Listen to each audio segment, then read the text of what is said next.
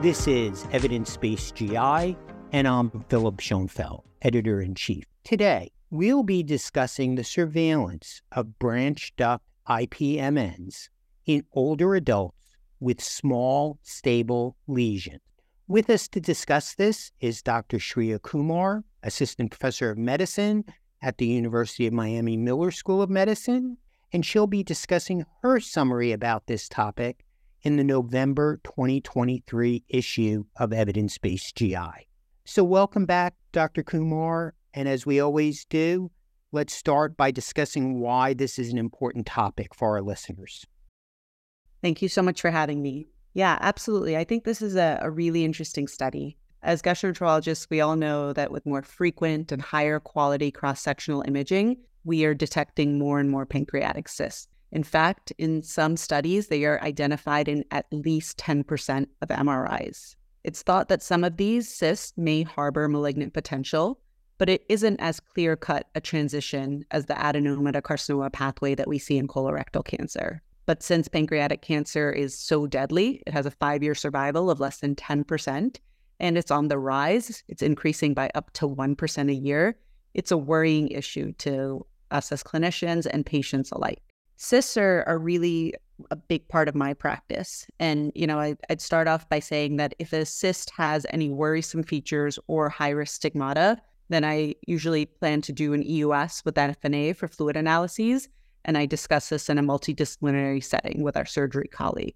Otherwise, I follow the ACG guidelines in terms of screening and surveillance for these. The article talks a lot about worrisome features and high risk stigmata, so I just wanted to take a second to review those. Worrisome features are a cyst size greater than or equal to three centimeters, an enhancing mural nodule, thickened cyst walls, a dilated main PD, anywhere from five to nine millimeters, an abrupt change in the main PD caliber with distal pancreatic atrophy, an elevated serum level of a CA19-9, lymphadenopathy, or for surveillance, a rate of cyst growth that is greater than half a centimeter every two years. High risk stigmata are things like obstructive jaundice, an enhancing mural, mural nodule that's at least five millimeters large, or a main PD size of a centimeter or greater.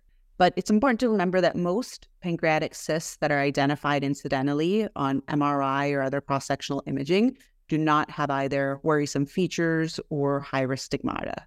And they appear usually to be these simple branch duct IPMNs. Again, the ACG has set up guidelines from 2018, and that's actually what I follow. And that really involves surveillance, usually with MRI, sometimes with EUS, depending on the cyst size. But one of the limitations for all guidelines is that we don't have much guidance regarding when we should stop surveillance, even though we do know that surveillance should definitely be stopped if the patient is no longer a surgical candidate for a Whipple or a distal pancreatectomy.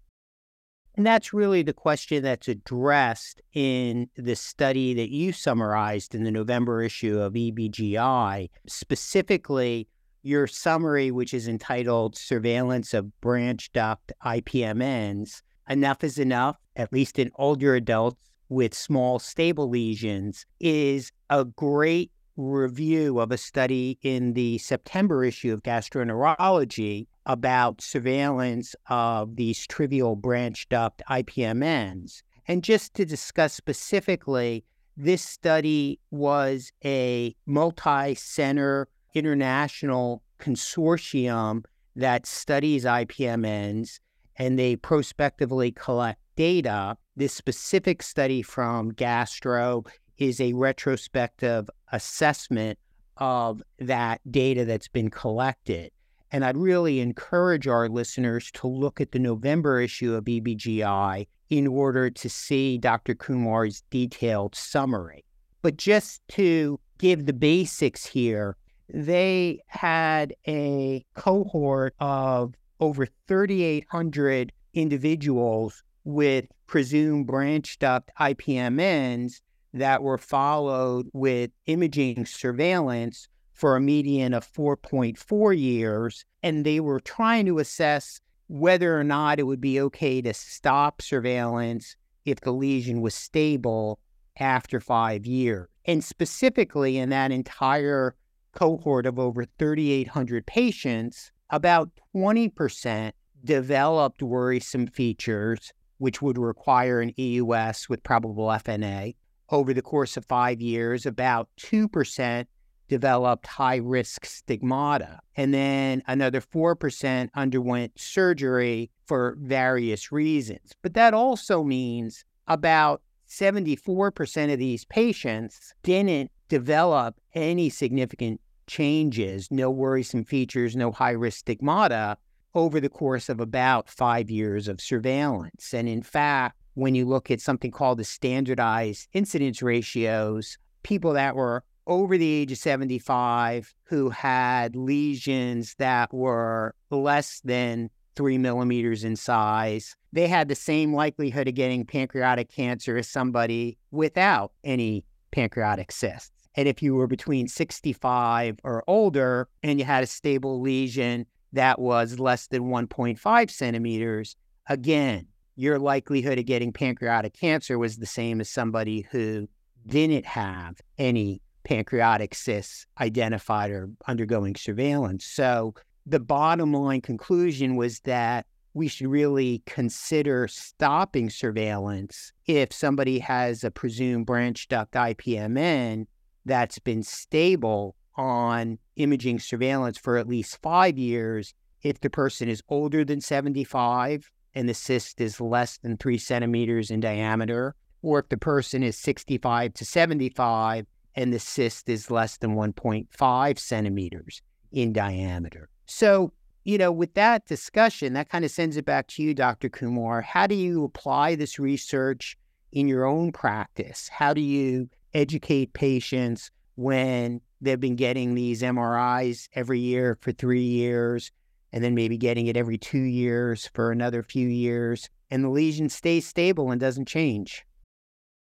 Yeah, absolutely. Actually, my my practice really mirrors what the authors advocate. I recommend stopping surveillance in people who are over 75 with small and stable lesions. The way I do this is I liken it to colon cancer screening cessation, and it, in particular with people who have comorbidities or more frailty.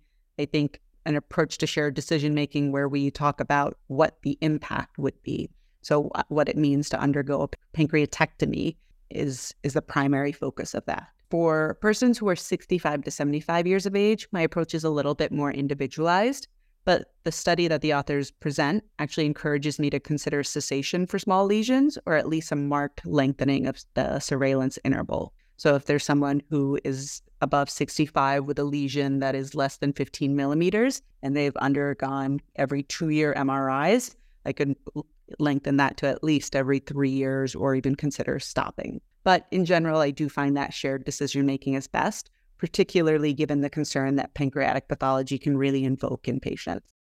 And this is a good place just to remind our listeners again what the ACG guideline recommends, assuming that the cyst is, is two centimeters or less in size, is that you can do an annual MRI for the first three years, and then you can extend if if it remains stable to every two years. And when you look at this kind of data, you know, it really reassures you as a doctor that after you've done multiple MRIs, if the lesions haven't changed, the likelihood they're going to all of a sudden develop worrisome features seems pretty small. Absolutely.